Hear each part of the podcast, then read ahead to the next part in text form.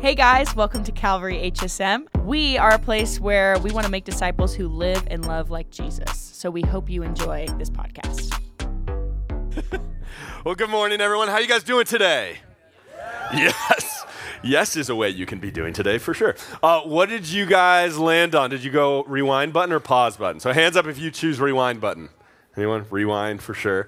Um, hands up if you chose pause button. Okay, so rewind. Someone make a case. Why would you do a rewind button? Who's got shout out? Yeah, Joe.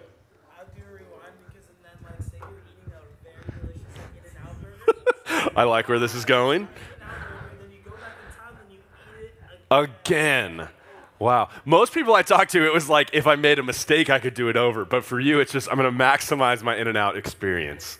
I like that. What about pause button? Someone who said pause button, shout it out. Why would you do pause?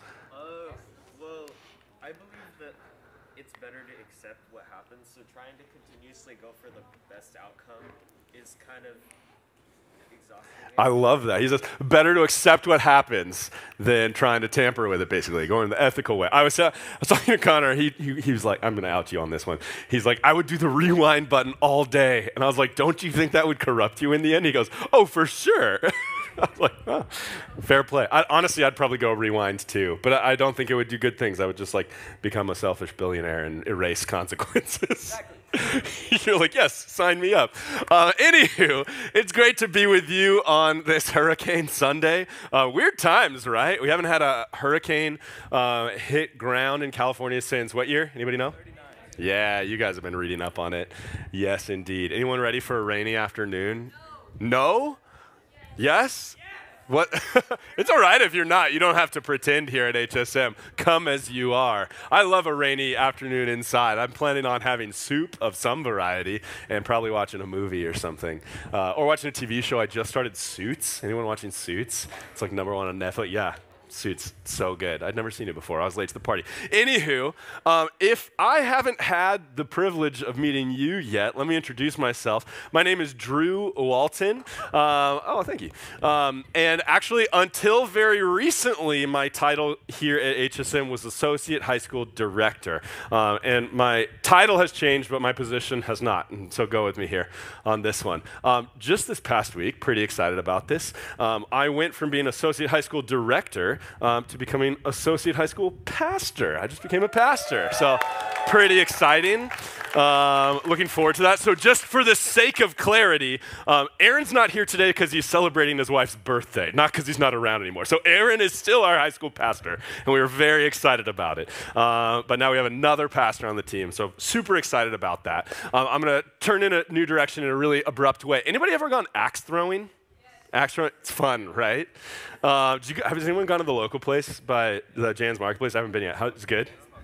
Yeah, a small group trip. That's a good move. I love that. Also, there's like an AC situation on this eye, so if I look like I'm crying, there's a chance I'm crying, but it's probably just AC. Um, so, about two years ago, JD Lasky got married. Isn't that right, JD? Yes, indeed. Team Lasky all the way. Uh, and a couple of us guys got to do like a bachelor weekend trip thing. Uh, and we went to this axe throwing place together, which was awesome. We were out of town. We go to this axe throwing place and we're like signing up for like, it like comes in a package of like this many people. Uh, and they're like, well, do you want to do like the special deluxe? And we're like, well, what's the special deluxe? And they're like, you get to throw more than just axes. And we were like, I'm listening. Uh, and so we were at this place where you could throw axes but you also got to throw throwing stars and spears and a knife and a sharpened shovel.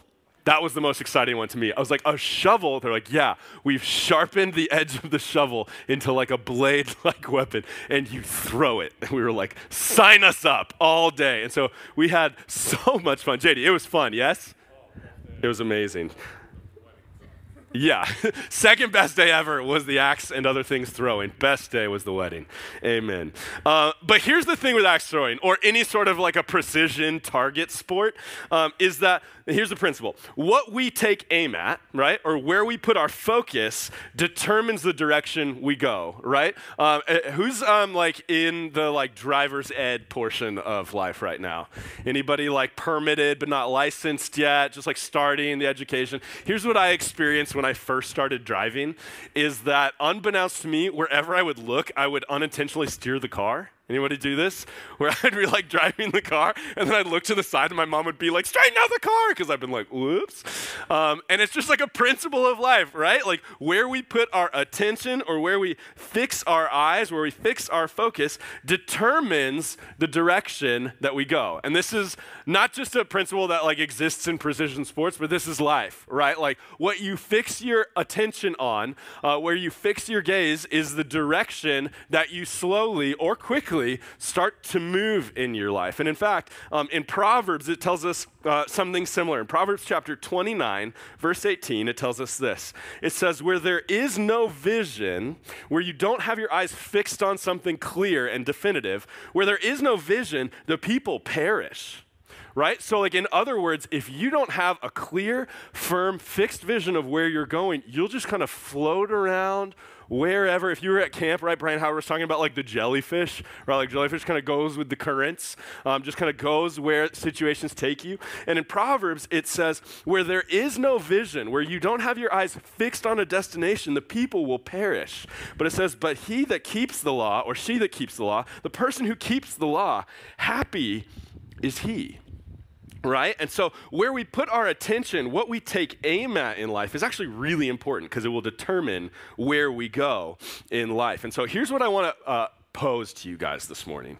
For uh, those of you in the room, wherever you are in your faith journey, maybe you're just kind of like day one, checking things out. Like maybe this is your first time to church ever. Every week we have people who are like, I've never been to church before. What's about to happen? And I always try to be like, don't worry, we're not going to like pull you on stage and make you answer Bible trivia or share secrets. Like church is a, is a fun time that we get to have together. But like maybe you're just checking things out. Maybe you're curious. Maybe you've heard a lot of people talk about God or talk about Jesus or talk about the Bible. And you're like, I, you know, I want to figure out for myself. I want to investigate for myself. Or maybe you're a little further along on that journey and you're like, do you know what? Like, I'm really compelled by this. I've been hearing a lot that just like makes sense and I want to keep exploring. Or maybe you're at a place where you consider yourself a follower of Jesus and you're like, I, I want to keep going deeper. I want to have my life take aim and take trajectory at the things of God. Or maybe you're like coming out of camp or at a moment in your life where your faith is like, more central than ever before, and you feel like you're on top of the world, and you're like, how do I keep going with this trajectory?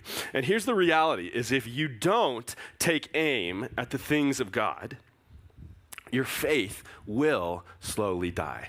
It's just a reality of things are. Like, if you're not aiming at God, if you don't have a plan to move towards God, if you're not focused on growing in your relationship with God, your faith will slowly die. You'll just kind of like float around, wander around, go to this thing, you'll be interested over here, or this thing and interested over here. Um, but slowly, or maybe quickly, um, your faith will kind of power down and die, and you won't keep growing. And so, you know, it's funny, every year at camp, we have this phenomenon of the, the notion of the camp high. Anybody at camp this year with us? Yeah, it was good. slow. Like, what's he about to say? Uh, nothing scary. big, big wave in the back. Love it, Skylar. Um, but here's the thing. Even like day one of camp this year, conversations were already happening. Of like, I know I'm going to encounter the risen Jesus in a powerful way. I know I'm going to experience life change. I know I'm going to come out of this camp experience like so filled up, so overflowing, so energized in my faith. But the pattern that I've observed is I have an experience like this, and it's real and it's genuine. But then I come home, I go back down the mountain, I go back to my everyday circumstances, and over time that just slowly kind of drains out of me. And then I'm sort of apathetic towards faith again. And how do I prevent that? How do I avoid that? Or maybe it's I have this incredible um, experience of God, and then I get home, and like one day later, I'm back in an old pattern. And it's like I swore to myself I wasn't going to do this again, and I did it again. And like, where do we go from here? Right? And the reality is, is that if we don't take aim at the things of God, that pattern will definitely repeat itself. We will drain the experience of God from our life if we're not moving in the direction of Him. And that's not to say that He's not powerful to meet us right where we are in any moment, but that's about us and our attention, and we are prone to wander away from Him. And so, basically, to resolve or to address the tension of that problem, because it's something that we all kind of feel, right? It's something that we've all experienced. It's a conversation I've had with so many of you guys of this, like, I had this little sort of camp high experience. And you don't have to have been to camp to have that experience. Like maybe you've been in a season of your life where you're like, wow, God showed up in my life in a powerful way, in a distinct way, in a way that I know, that I know, that I know, that I experienced God and I had a closeness with Him. But for whatever reason, it feels elusive to me. I can't seem to keep it. I can't seem to hold on to it, right? And God works in rhythms, right? Like, not everything's going to be like exciting, explosive change. Uh, but the belief is we really can continue to deepen in our relationship with God. We really can continue to grow in our faith. Like, it doesn't have to drain out of us the way that it does in the past. And so, we've created this series. We're in week two of our four week series, and it's called Don't Stop right? Like, don't stop. Like, how do we get into a practice, get into a way of living that we don't stop, that we continue in our trajectory with God, that we continue to deepen in community, deepen in growth, deepen in breakthrough, deepen in faith? Like, how do we not stop? What are the practices in our life that safeguard against that sort of like fallout from what we've experienced of God? And so last week, Aaron talked about don't stop coming to church. Like, don't stop showing up for this thing that God's designed us to exist in, to live in. That we're one body, many parts. That actually our church functions less well if you stop showing up right? And you'll stop growing if you stop showing up and letting yourself be in position for God to speak to you.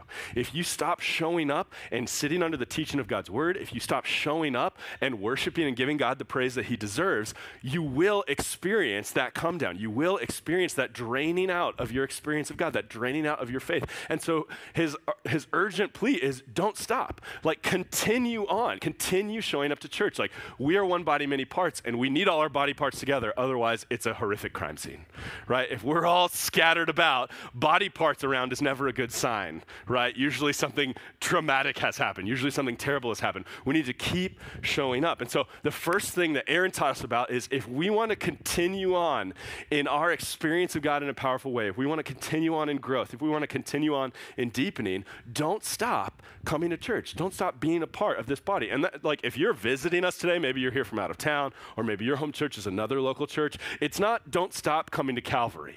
It's don't stop coming to church. Like God had something bigger in mind than just one church. It's the global church. And so wherever you are, maybe your family moves in six months somewhere else. Don't stop coming to church just because you can't keep coming to Calvary, right? Like we don't stop. We continue on. And so today, what I want to pose to you is the next piece of that equation. And it's this if you want to continue that trajectory, if you want to continue to grow, we need to, yes, not stop coming to church, but also don't stop being known. Let me say that again. Don't stop being known. Don't stop letting yourself be known by people in a deep way, in a meaningful way, right? Like maybe you were one of the people who raised your hands and you came to camp and you like made new friendships, right? Like you met new friends and you connected in a way that you haven't connected with people before and you're sharing things that you haven't shared with other people and there's a deepness to it, right? But then there's always that moment where like camp ends and you're like, were we just camp friends? Was that just like a thing that we experienced together and we'll just kind of like leave it there and then maybe we'll kind of like, hey, what's up? As we go through the halls or kind of like, it's like a lesser experience where it's like we had this intense experience together and then we're just kind of like acquaintances who like have knowing looks every once in a while, but camp, right? Maybe that's you. Or maybe for you it was like cabin times. Like the number of you guys that I talked to that I was like, what's your favorite part of camp? And it was like cabin times. And I was like, that's great. That's exactly who's paying you to say that. Because as a leader, that's like the dream thing to hear. And we love rec and we love all the other stuff. But when it's like, what I'm here is to do business in community,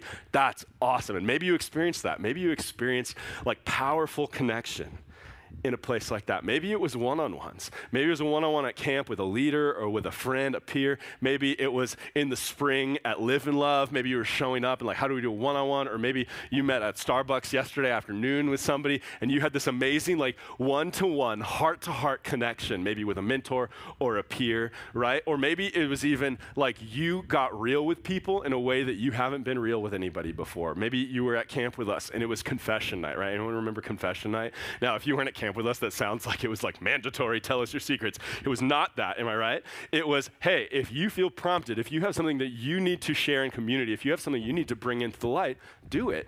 And the number of people who stepped into freedom on confession night, who were just like, I've never shared this with anybody, and I'm dragging it into the light now, and I just want to expose it. I want to share it with people. Gosh, I didn't talk to a single person who was like, Do you know what? I got real and I regret it. Right? Like, I didn't talk to a single person who wasn't like, I feel so much of a deeper connection with the people that I shared with. I feel such a weight lifted uh, from not just carrying that thing around by myself, right? Like, when we get real with each other, when we let ourselves be known, right? Or maybe it's not just camp. Maybe for you, maybe you're someone who you like, you joined the worship team in the last few months or in the last year, and you forged a connection with the leaders who are um, leading worship, uh, with your peers who are leading worship. Maybe you just stepped into a community that you'd been hoping for, praying for. Maybe you're someone who you were working this summer at Adventure Weeks, right? Like doing a summer jobs with, with AW Plus or with just like standard Adventure Weeks, um, and you forged these deep connections with people right? Maybe you came to summer nights and you just like got real with people and got deep with people and connected in a way that you haven't had anybody that wanted to go there with you before.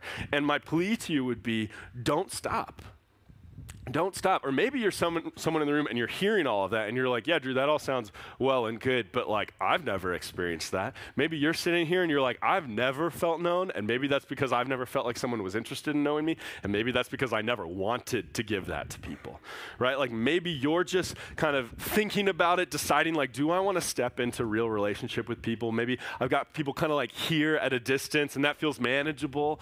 Um, but like, is there more? Is it really like a benefit to me to get real with people, to step into a tight knit group of people and to be known. Um, and I'm going to tell you, yes, it is of great benefit. That's what I want to take the rest of our time together today to try to persuade you of. But here's what I want to say is there are so many ways that we can address this question of like, how do we not stop being known? How do we not stop growing deeper into intimate community? But the thing I really want to talk to you about today is small groups right? Like, we have something here for you that literally exists to be the solution to that problem. Of every week, week in and week out, you have access to a group of people that you can show up to, that you can, if you're brave, that you can be real with, that you can unburden yourself with, that you can cheer them on, that they can cheer you on, that you can support them, that they can support you, that you can sharpen each other. Small groups is a huge opportunity that everybody here has to continue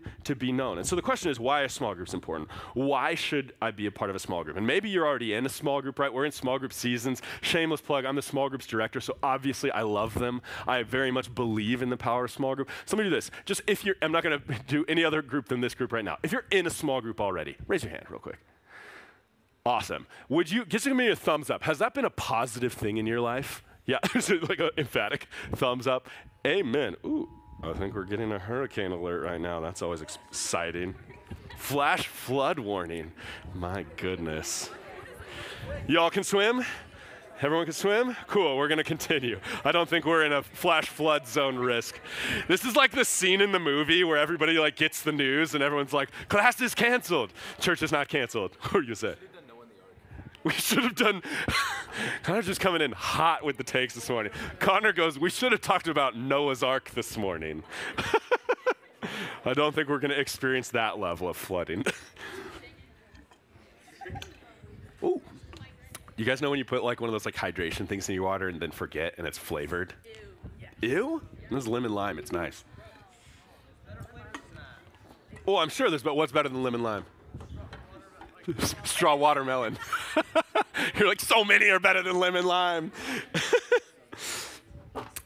but so for all of my friends who said, yes, I'm in a small group, I didn't see a single thumbs down.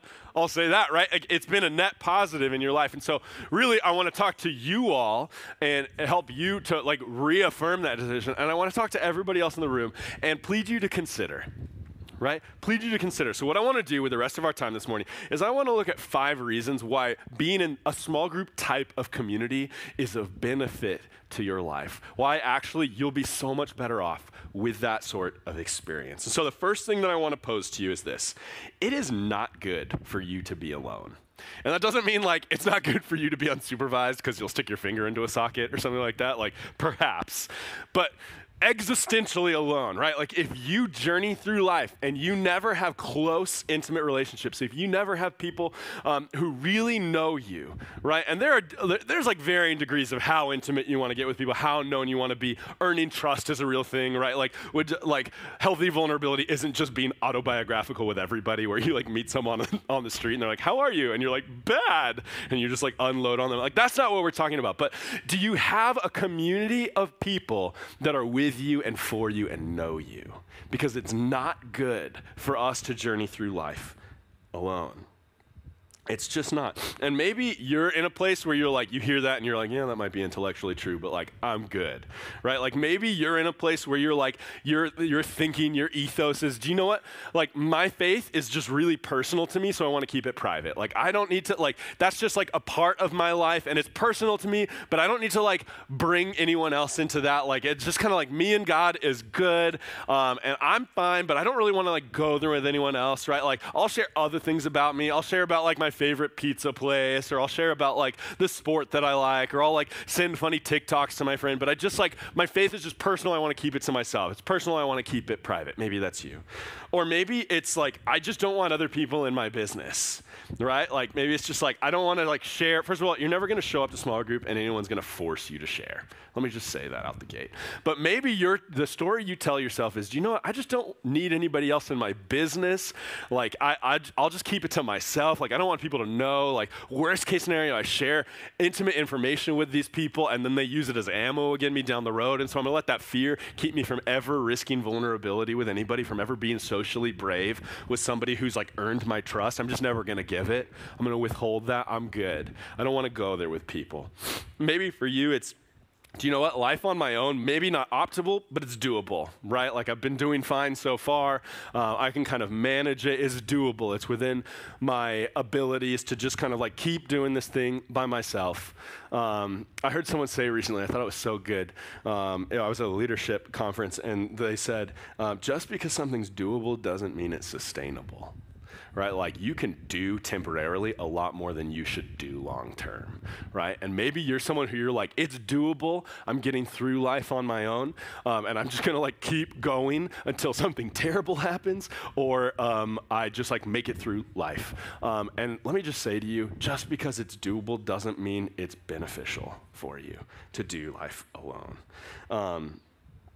And finally, maybe it's, it's just that. Maybe it's, you know what? If I never let people know me, then I'll never let people hurt me. Right? Like if, if I never give anyone access to that, those deep parts of me, those like real parts of me, the parts with the rough edges, the parts that like won't play well online, the part that like won't get me any sort of like praise or accolade, the thing that I'm like kind of like, don't look over here, look over here, right? Like if I never share any of that with anybody, then no one can ever hurt me, right? And maybe so, but that's no life right? I heard someone say once that when we like, like enter the world with just like a persona and not our true self, um, that the persona um, can receive praise, but it can never receive love because that person doesn't exist. And if you just walk through world, the world with a persona, just like a, f- a fake kind of like cosmetic version of yourself, and you never get real with people, you might be able to receive praise from people because they're like, we like this about you, or we like that about you. But you can't receive love because love only exists between real people being real with real people. That's just what it is right? And so if we look to scripture in Genesis chapter 2, right, like God's been creating all things, right? He creates um, like the sun in the day, the moon at the night, and he says it's good, right? He creates the land, he says it's good. He creates the creatures of the field, he says that they're good. He creates the creatures of the deep, like all of creation, he says that it's good right? And then he creates the man, Adam, and he says, This is very good. Like he looks at humans, the peak of his creation. Think about this. Guys, you are God's favorite thing in all creation. That's a huge deal. He looks at the human and he says, That's very good. That's the best. This I delight in. But you want to know the first thing that God says is not good in all of creation? Right here in Genesis chapter 2, it tells us this The Lord God said, It is not good for the man to be alone. It's not good for him. That's not optimal. That's not the full life that I have in mind for him. It's not good.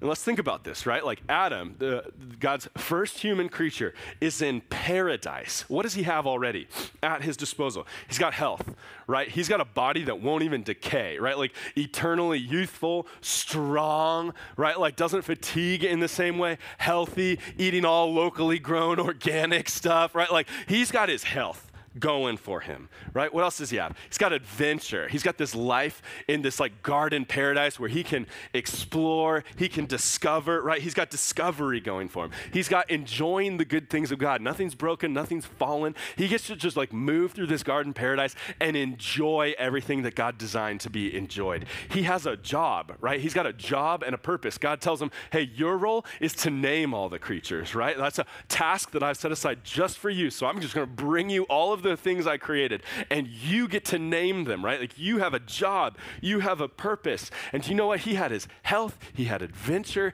he had discovery, he had exploration, he had a job and a purpose. And with all of that, still was not enough. God says, you know what? It's not good for this dude to be alone. It's not what I had in mind for his life. He should not be alone. It's inadequate, right? And maybe that's you. Maybe you're like, you know what, I can do this whole thing alone as long as like I'm pursuing like my health and adventure or a job and a purpose. And if I can just like have cool experiences or look really good or whatever, like that'll be enough and I won't worry about having deep, meaningful relationships with people. And I'll tell you, it'll be the same to you as it was to Adam. It's not good it'll be inadequate, it'll be insufficient. It might be doable for a time, but it's not sustainable in the long term. And it, like it's a thing we do, right? It's like a protective thing where we guard our hearts um, from. We'll, we'll kind of like dress rehearse strategy, uh, tragedy, and so we'll kind of be like, this could go bad, so I'll never like really lean into the good thing because what if I le- lose it, right? C.S. Lewis, if you guys know who C.S. Lewis is, one of the most famous theologians. Um, of the last like hundred years, right? He wrote the Chronicles of Narnia, if anyone knows that. Like, for Narnia. Yeah, same. Love it. So good. If you haven't read it, read it. It's good at every age. Read it as a kid, read it in college, cried my eyes out, and I'm not a big crier. So good. Um, but he didn't just write fiction, he wrote like all of these theological books, like big thinking, like mere Christianity, all of that. And here's what he had to say about vulnerability. Let me read this to you. C.S. Lewis, the mind himself, says this. It's a caution. He says, To love at all is to be vulnerable. Love anything, and your heart will be wrung and possibly broken. If you want to make sure of keeping it intact, you must give it to no one, not even an animal. Wrap it carefully around with hobbies and little luxuries. Avoid all entanglements. Lock it up safe in the casket or coffin of your selfishness. But in that casket, safe, dark, motionless, airless, it will change. It will not be broken. It'll become unbreakable, impenetrable, and irredeemable. To love is to be vulnerable. It is not good for us to be alone. And in order to not be alone, we have to brave being vulnerable with people. Now, we got to be thoughtful about who we do it with, but if we don't give that to anyone and we don't receive that from anyone, we will be existentially alone, and that is not good for us. Scripture also tells us this in 1 Peter 5 8. It says, Be alert and sober, of sober mind, because your enemy, the devil, prowls around like a roaring lion looking for someone to devour. Here's the other thing about being alone, guys doing life alone makes you easy prey for life's circumstances and for the enemy. Let me say that again. Doing life alone makes you easy prey for life circumstances and for the enemy. Now, in the animal kingdom, I don't know if anybody like spends time watching like Nat Geo or like Discovery Channel and like those documentaries about like apex predators. I've seen a, hand, a gentlemanly handshake. Like, yeah, I've studied up on those. I go to this barber and he always has one of two things going on on the TV when I'm in there. It's either like old Western movies or like apex predator like shows it's like wolves on the hunt right you're like yes love old westerns I'm here for it. Me too. Always good. Um, but here's the thing if you know anything about apex predators, um, they hunt in a really interesting way. Here's what they do most predators will go after um, three categories um, in the animal kingdom. Predators will go after the young, they will go after the weak, and they will go after the sick. And usually, what that means is the one who's wandered off from the group or straggling behind. The one who's alone, who's isolated, becomes the easiest target for a predator to take hold of, right? Because it's just easier to get them. And here's what I want to just propose to you this isn't to like put fear in your heart, but let's be sober minded, like the scripture says. Young, weak, or sick, right? If we're doing life in isolation while we're young, weak, or sick, we're in trouble because you are easy prey for life circumstances to get the better of you or for the enemy to come after you. Young, what does that mean? If you're young in your faith journey, which let's be honest, that's everyone in this room. Even if you're like, I'm just checking out Jesus, or you've spent your life uh, in a relationship with Jesus, still young, still in the formation period, still cooking, right? Like you're still becoming who you're going to be. And that's an exciting process, really hard sometimes. Am I right, guys? It can be really brutal, um, but exciting, right? Like you're still forming, you're still in the process of becoming. And Lord willing, that's a process that goes for the rest of your life. Um, but it's certainly happening right now. If you are starting out, if you're still at the beginning of this faith journey, young, what does weak look like?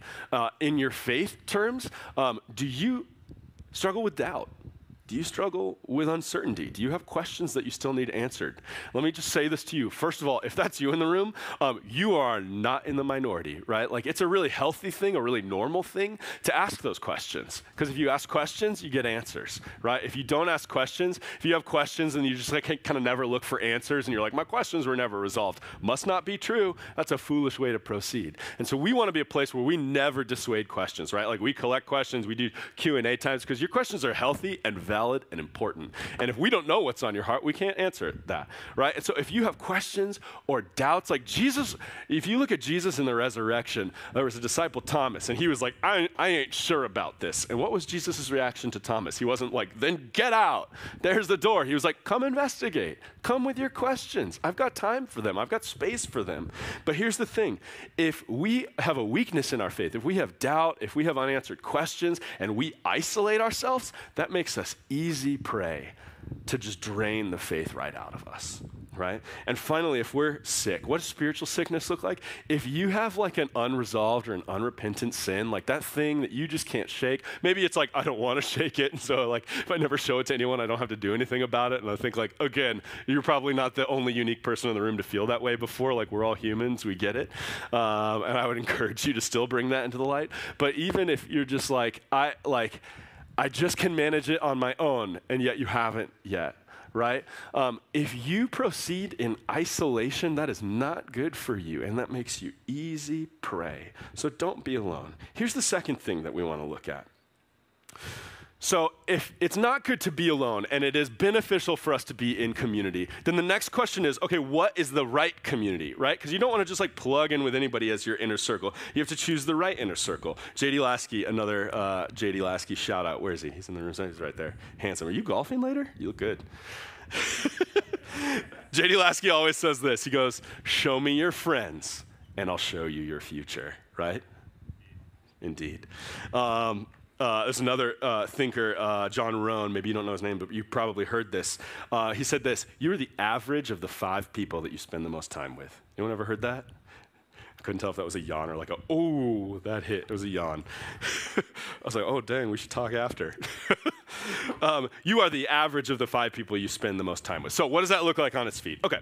Uh, if the people you spend the most time with are sports enthusiasts, you'll probably become more enthusiastic about sports. Amen. Or you'll stop spending time with them, right? Therefore, they won't be the people that you spend the most time with.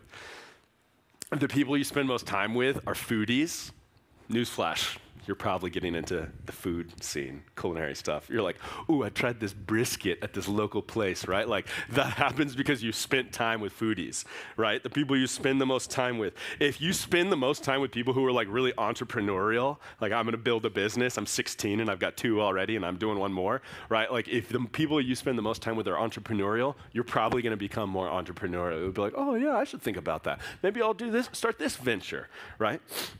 Uh, if the people you spend the most time with are critical and really judgmental, surprise, surprise, give it time. You will probably become a more critical and judgmental person. If the people you spend the most time with are dishonest, you will probably become a more dishonest person.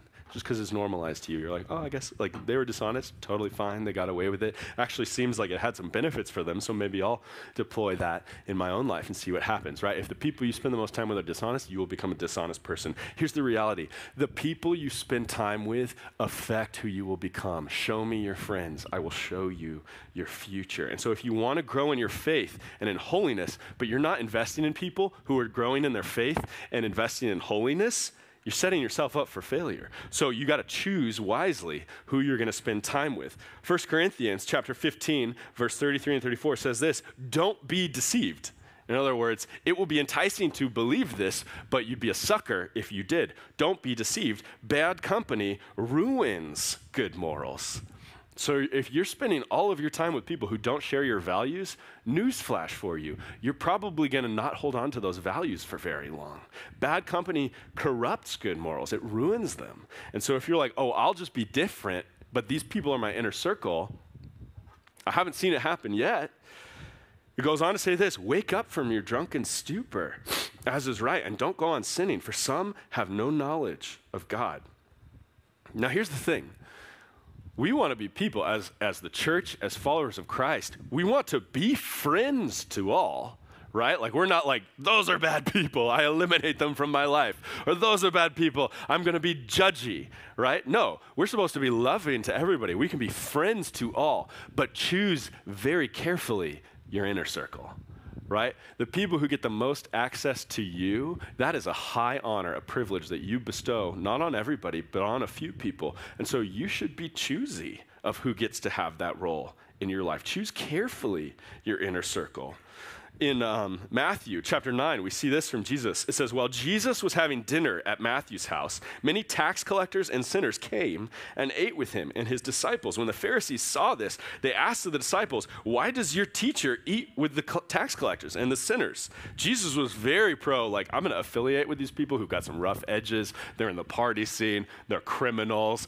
they're sexual deviants. Like, I'm going to hang with these people. I love these people, I have compassion for these people. Uh, on hearing this, Jesus said, It's not the healthy who need a doctor, but the sick. But go and learn what this means. I desire mercy, not sacrifice, for I have not come to call the righteous, but sinners. So Jesus has a heart for all people, and so we should have a heart for all people too. But don't miss this. Jesus was with his disciples, right? The people who had access to the deepest parts of Jesus' hearts were 12 disciples. And even within that, he had three really close relationships, right? And that's what made it so that he could go and affiliate with anybody is that he had this inner circle, and we should cultivate the same in our life. The third reason that you should be known and know people in deep relationship is this life change happens in relationship. We actually have it written on the ceiling back there. That's not the ceiling, that's the wall. Forgive me. Um, if you look on the ceiling, you'll never find it. Um, life change. Oh, look at that. We even got a spotlight cue. Go and check it out later. I mean, you already know what the words are, but it's there. It's cool. Life change happens in relationship. That's like a fundamental belief that we have here at Calvary. And the early church is a great example of this. Check this out. In Acts chapter 2, it tells us about the early church. And here's, here's what was working they had this explosive growth. The gospel was going out to people, lives were being transformed. And here was what was happening. Here was the secret sauce. It says this about the early church it says, they devoted themselves to the apostles' teaching, so to God's word, and to fellowship, so to being in community with each other, to relationships, and to the breaking of bread, so sharing meals together, and to prayer. That was the, that was the equation God's word, community, eat good food together, and pray, right? And it says this everyone was filled with awe at the many wonders and signs performed by the apostles. All the believers were together and had everything in common. They were so motivated that they sold their possessions, their property, to give it to anyone who had any need right? Just like of the overflow of like the wonder and the amazement and the transformation and the love in the community. They were just kind of like, someone needs help? Great. What can I unload to make way for that person to get what they need, right? It was just an overflow. No one made them do it. it says all the believers were together. They had everything in common. They sold property and possessions to get to give to everyone who had need. Every day they continued to meet together in the temple courts. They broke bread in their homes and they ate together with glad and sincere hearts, praising God and enjoying the favor of all the people And the Lord added to their numbers daily. Life change doesn't happen in isolation. It just doesn't, right? Like we think like, okay, I'm gonna go like monk mode. I'm gonna like go off the radar and disappear, right? I'm gonna go off the grid and I'll transform so no one has to see the messy process of like me becoming, right? Like I don't want to show anyone the before photo. I just want to show up as the triumphant after photo. It does not work like that, you guys. You need community to grow. Life change happens in relationship. It just does, right? And so we need to be, people are like, oh, shucks. I wish I could just like disappear and then come back like a beautiful butterfly, right? Um, you, you can disappear into a deep community that can help you grow um, and then show up transformed to the rest of the world. But if you're just like, I'm going off the grid, I'm flying Han Solo on this one, and I'm going to change myself, no, that's not going to work out well for you, right? Life change happens in relationship, right? Like we need to get into relationship with each other, into the community of God together. That's where it happens. That's where it happens, guys. And let me implore you get into a good group of people. Join a group of people who have the same drive, who have the same passion, who have the same desire for the things of God. Get into that group because that's where that transformation is going to happen to you. Two more. Number four, seek wisdom. Yes. You're a great active listener. A plus. The, but no, don't be. I love it. I love an interactive crowd. Always feel free to be chatty as long as it's on topic. Um, seek wisdom. Okay, getting into a small group type of community gives you access to the wisdom of your peers, but also, and maybe especially, to mentors. Get mentors in your life. We have amazing, I'm gonna brag on our small group leaders real quick. We have amazing small group leaders here at HSM. If you've been in a small group, you have been blessed by your leaders. I guarantee it. And these leaders are selfless, um, they're compassionate, they love you. I'm the one who gets the phone call from them gushing about you guys. Or like, just like in the, the heaviness of like, they're going through it and I wish I could do even more. I, I just love my group so much, right? Like, our small group leaders are amazing and they're giving you the all access pass to their experience, to their wisdom, to their time. Like, why would you leave that on the table? Having a mentor or mentors is an incredibly powerful tool in your life. Check this out. In 1 Thessalonians, um, it's, this is written from Paul. It's, it's the perspective of a mentor. Here's, here's what they said. Just as a nursing mother cares for her children, so we've cared for you because we loved you so much we were delighted to share with you not only the gospel of God, but our lives as well. Surely you remember, brothers and sisters, our toil and our hardship. We worked night and day in order not to be a burden to anyone while we preached the gospel of God to you. You are witnesses, and so is God, of how holy and righteous and blameless we were among you who believed. For you know that we dealt with each of you as a father deals with his own children, encouraging, comforting, and urging you to live lives worthy of God, who calls you into his kingdom and glory. Guys, I know our small group leaders, and that is the heart right? Like they love you. They are so proud of you. Um, they care for you. They want to nurture you. It says like a mother at the beginning. It says like a father at the bottom, right? It says that they toil for you, guys. I, like if you are in a small group already, please like text or call your small group leader today and just thank them for all of the investment that they put into you because it's costly, right? Like they could be anywhere on a Tuesday night or a Wednesday night, and they choose week after week to give that time to you. Um, and some nights it's like breakthrough, and some nights it's like everyone in my group was so squirrely. We didn't cover anything. We barely opened the Bible. I was so discouraged by the end of it. And they show up the next week because they love you, right? It's a toil, it's a labor of love, and they are there for you. Seek that kind of wisdom. Get like like build your team with mentors who love you like that. And so if you're not in a small group, I just want to encourage you. There are men and women who want to invest in you in that way. Like literally, they sign up, and the beat of their heart is to invest in you in that way. And if you don't have grown-ups in your life who do that, um, sign up for a small group. Okay, the last one that I want to look at, and I'll invite the band to take the stage. Here's the thing. Number five, we sharpen each other and we call each other higher in that kind of a community. Um, Proverbs 27 17 says this As iron sharpens iron, so one person sharpens another. Actually, here's like a fun bit of Calvary history. If you're in JD's small group, you probably already know this. Um, but for many years, years ago, HSM's small groups were called, anybody know? ISIs. Who said that? Yeah, Janae. Awesome. She knows her history. Small groups in high school ministry were called ISIs, right? And it was for this verse. It was this notion of iron sharpening iron. That when we get into relationship, like real meaningful relationship, that even when we allow like the friction, right? Like the way that you sharpen literal iron is with iron, right? Like the friction of it against itself smooths out the imperfections. It sharpens it, right? And it's this notion right here in Proverbs that when we get into community, we do that for each other. We make each other better. We call each other higher, right? That's what happens there. And so, in a small group type community, here's what you'll find you'll find encouragement, you'll find accountability, you'll find support, and you'll find healthy challenge that they won't call you out, they'll call you up right? And so here's what I want you guys to do. I want you to ask yourself if this sounds good. Does this sound like the sort of thing that you want in your life, whether you're in a small group already or not? Or maybe you were in a small group and you stopped being a part of it, something else got in the way, or you just lost interest, or you weren't like vibing and didn't think like I'm gonna like double down on this and kind of like bring the best of me. Or maybe um, your group just like wasn't a fit. That happens sometimes. And rather than be like, I want to find a group that's a fit, you're like, I'll just stop going, right? Or maybe you're here in the room and you've never been in a community like what we've been talking about today. Here's what I want to ask yourself Do you in your life want all the benefits of inviting people other in? Right? Like there is risk involved in letting people in to what's going on in your heart and your mind and your life, but there is so much more benefit if you choose the right people to be in that journey with you. Do you want those benefits in your life? Do you want to build a strong inner circle of friends, people that have your back, that know you and still choose you? Right? That are still like with you, thick or thin, that genuinely love you. They don't just like, they're not just impressed with a version of you that you've crafted, right? Like they know you and they love you. Do you want that in your life? Do you want to see in other people and experience in yourself real life change?